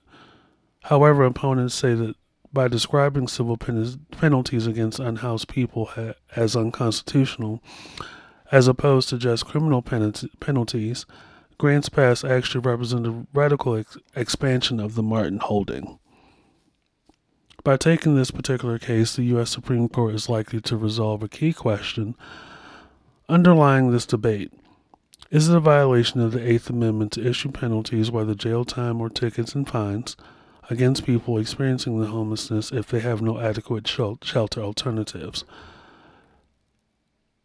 Lawyers representing Grants Pass say no, it's not, arguing that enforcing local regulations could simply not be considered cruel and unusual punishment. The entire idea that it could constitute cruel and unusual punishment to arrest someone for sleeping on the street is incorrect.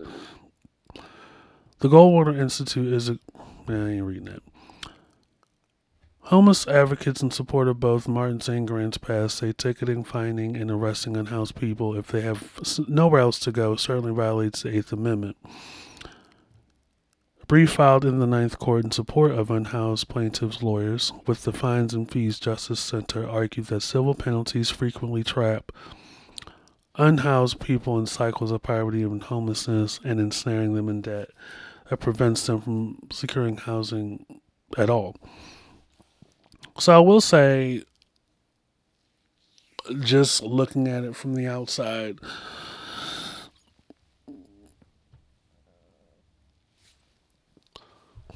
it's kind of counterproductive to constantly fine unemployed homeless people ridiculous amounts of money for merely sleeping outside. And on top of that, doing so further justifies mistreatment and prejudice and biases that people have against homeless people. And I say that when what comes to mind is not so long ago, we talked about on the I Refuse podcast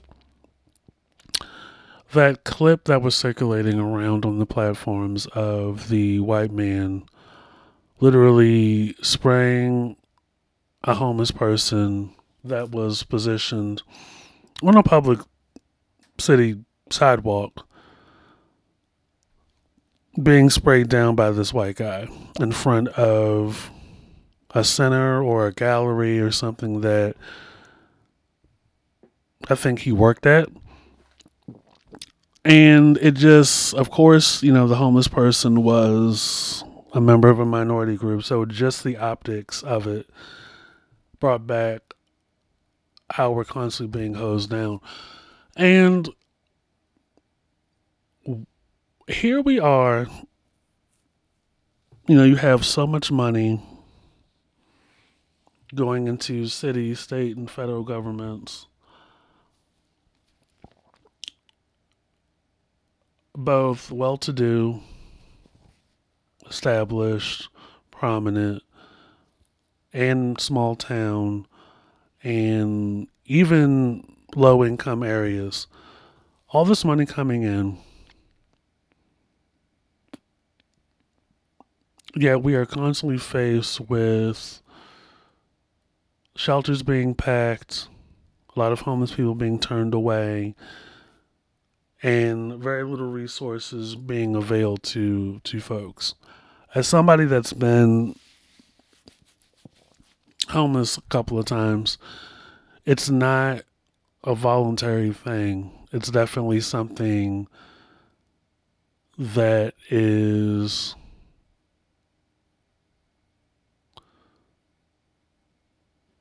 in some ways um, a refuge or an escape. You know, some people are embarrassed.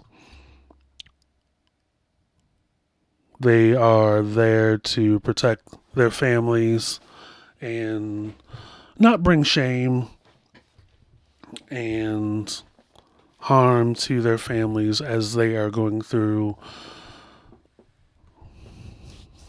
through life suffering, trying to cope, trying to deal with past struggles. And they're doing it in a society that looks down on them. You know, you have a lot of people that judge harshly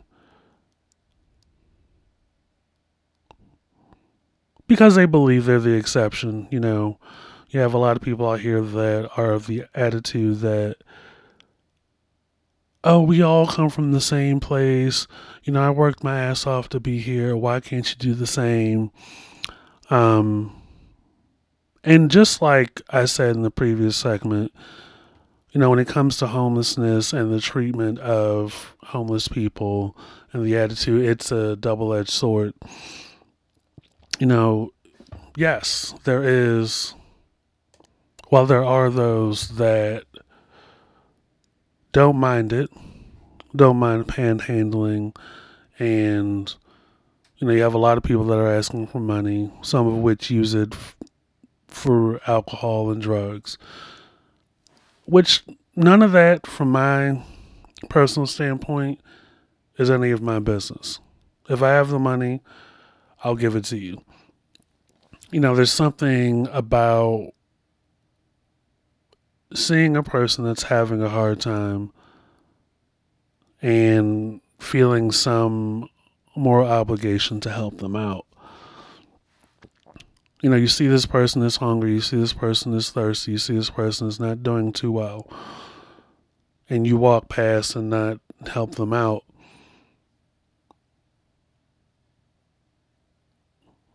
and the prejudice comes in the assumption or the perception before they before you have any kind of interaction that you conclude that this person if you give them money or if you interact with this person or try to help them out that they're trying to get something out of you some money and you just assume that they're going to live it in the worst way. And then, you know, as somebody like myself that's from Baltimore, you know, I've seen tent encampments most of my life, and they're not bothering anybody. You know, they used to be situated under and around Franklin Boulevard, Martin Luther King Boulevard. They have tents and stuff for the longest time. And then at some point, I came through there one night and saw that they had fencing up as a means to keep them out from that area. And I'm sure it, you know, that stems from, you know, a direct result from people complaining, you know, being at the light and they're being accosted and being inconvenienced. And it's like, did you really have to do all that? And it's interesting that you see this as they're putting up more high rise buildings to expand, you know, Johns Hopkins University or, you know, Department of Veterans Affairs or, you know, other medical institutions. And it's like the money it costs to put into those programs far exceeds how much it would cost to build more housing for homeless people. More money to put into programs to help people get clean, show that there is a way to recover from this, which is more helpful, more healthy, and beneficial than just saying, get a job, you loser. Get the fuck away from my car.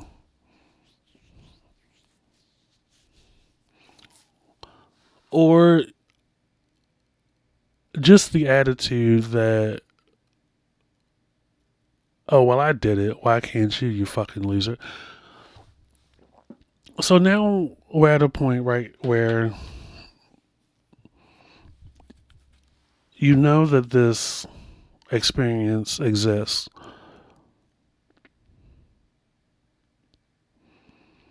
And a lot of people are using the court system, which is, you know, the Supreme Court, which the majority vote is Republican.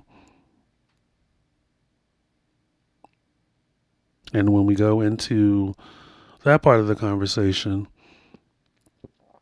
you think back to the clip that opened the segment as to what we're seeing before our very eyes.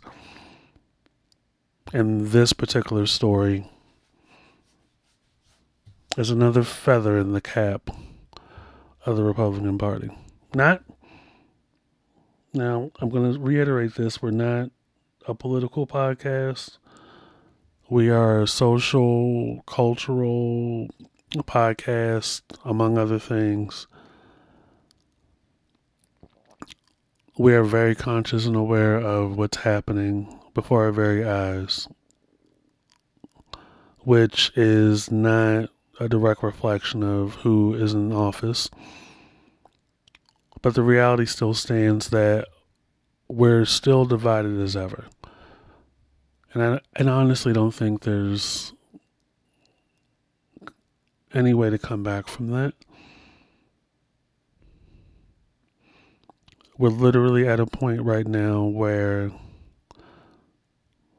we're going before the Supreme Court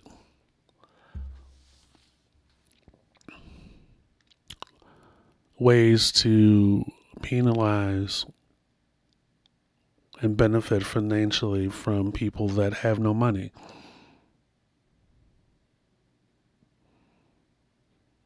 For sleeping on public streets. They don't bother anybody. If anything, a lot of us bother them. And all of this stems from fear and phobias, which stems from the media,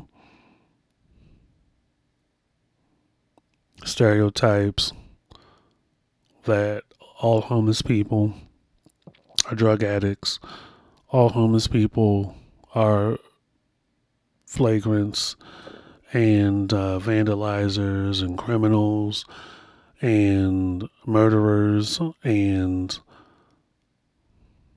are the decay to all, all all of our communities, which is not the case.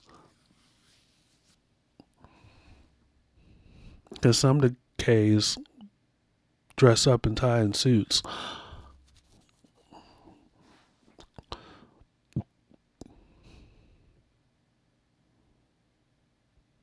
So, if this actually happens to where we see in society that we're the powers that be are finding homeless people which i think is the most asinine thing because it's like throwing a man or a woman behind on child support in jail taking away their license thus taking away their ability to work, make money, pay child support. And we're all aware of a system where there's an option to garnish one's wages, forcing them to pay child support.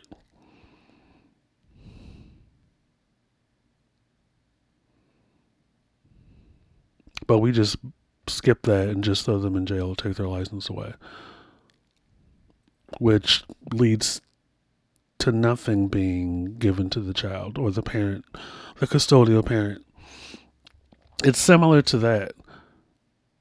Because what is the fine going to do? You know, you're going to have something, they're going to have some stuff on their record, which probably will prohibit them from getting a job which probably will prohibit them from making a way, being productive, doing all the things that are possible that you'd want them to do.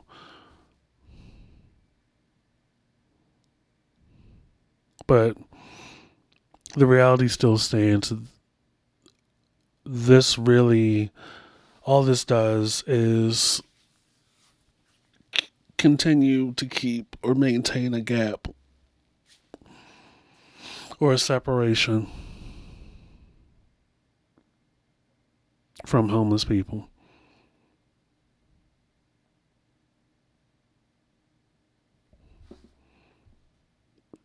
Which I think is what they want to keep up anyway.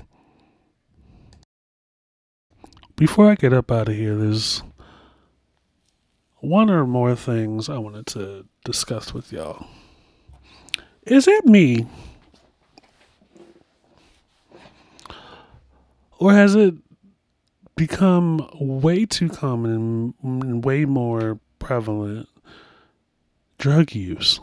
So, when I say that, I've noticed probably the last four or five years how casual and how comfortable people are at parties, at public events, um, just, you know, in a mixed crowd, at whipping out drugs, cocaine, whatever, just out of their pocket and start, you know, snorting it and taking it and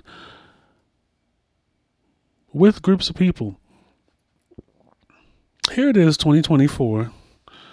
I was supposed to go to Maryland Atlantic Leather Weekend, which was this past weekend. You know, and from this point on, especially now, we could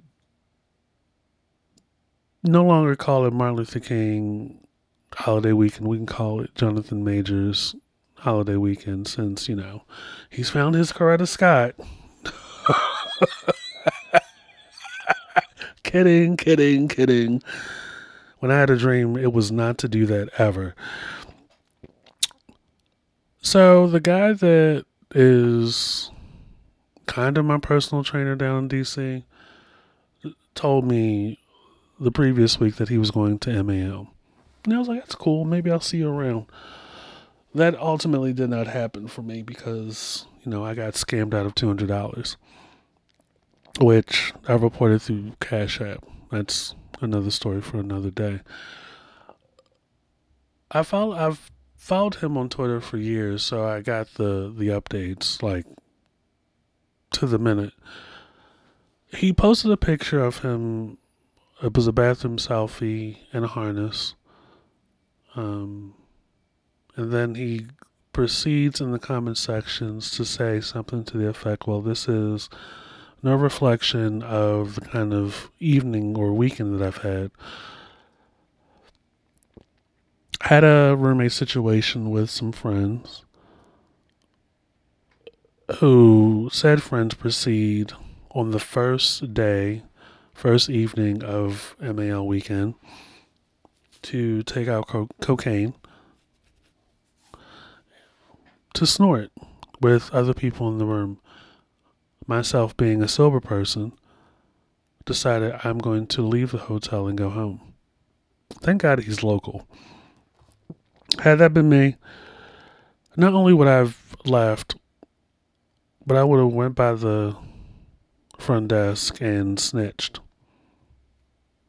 So they too can have a fucked up weekend.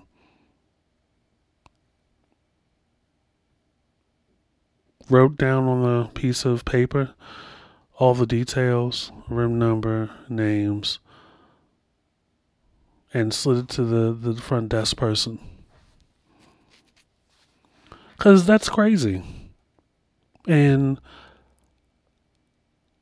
lesson learned, you know, going into 2024 to whom, whomever is listening, you know, you got to be a little bit more tight with the word friend. You know, you, guys have been using that word and sprinkling it around like parsley on situations. Clearly, these people are not your friends. Now, maybe they were when you two were down to clown in, in that snow and shit with them.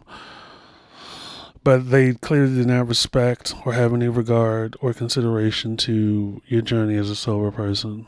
And they should be X'd out of your life, yes.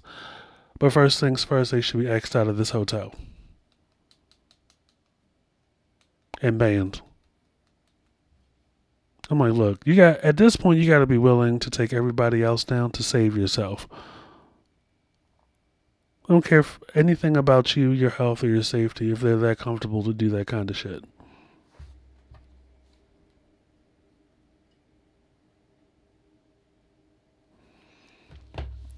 Fuck all that noise. It's too cold, too windy, and too uh raggedy out here.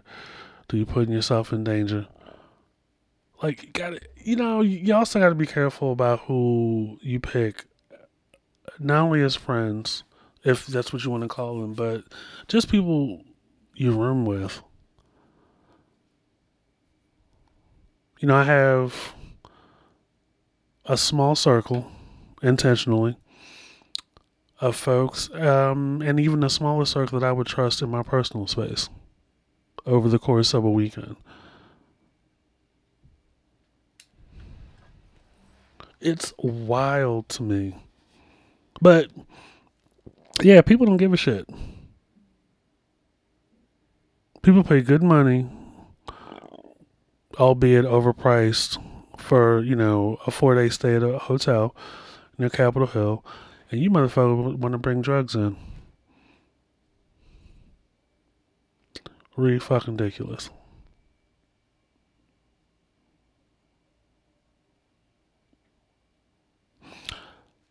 But yeah, I was supposed to go down. I initially wanted to go down just for the Saturday, which is pretty much the most uh, productive and active day. Um, you know, some people get down there on Thursday and start um, more of the people start coming in on the Friday. And by Saturday, everybody's comfortable, everybody's feeling the event, everybody's getting the vibe, and things start to, to ramp up. And I'm local like some of the folks, but I had an opportunity in one of the Telegram chats to what I thought run with some people. This person was advertising through several Telegram channels. I was like, okay, I'm interested now, at first, it was, oh, you know, the the hotel is expecting five hundred dollars, um, but they'll accept half to add you to the reservation. I was like, cool. I only have hundred dollars for the entire weekend. Um, they were like, well, if you pay half of the five hundred, it's it's two fifty. It's like, okay, I'll, I sent him the hundred dollars, this person, and I waited around um, the rest of Thursday evening, and they said they were trying to get through. A lot of other people were also trying to get through the hotel hotline. Um, it was taking longer than usual. And then they came back and said, you know, if you pay the up to the half, which is 200, 250, I'll take care of the rest. So I sent him another 100 Friday morning and was waiting around, waiting around, waiting around. By the afternoon, I was told to hold on a little bit. They were still trying. Something told me to find the number to the hotel, call them, and see what you know what was going on was able to get through not once but twice to a live person, get some information as to the reservation process.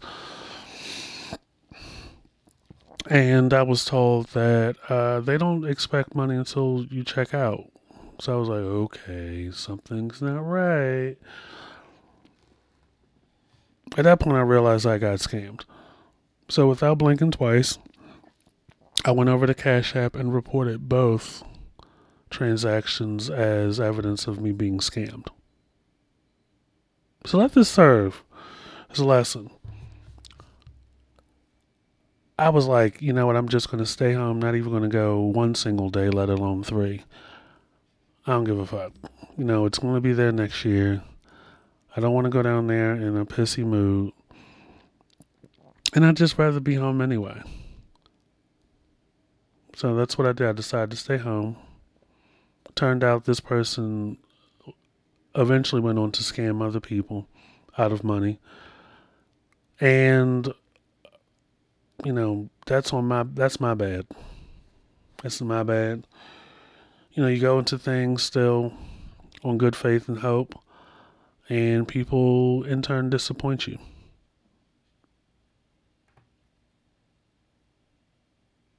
But you live and you learn.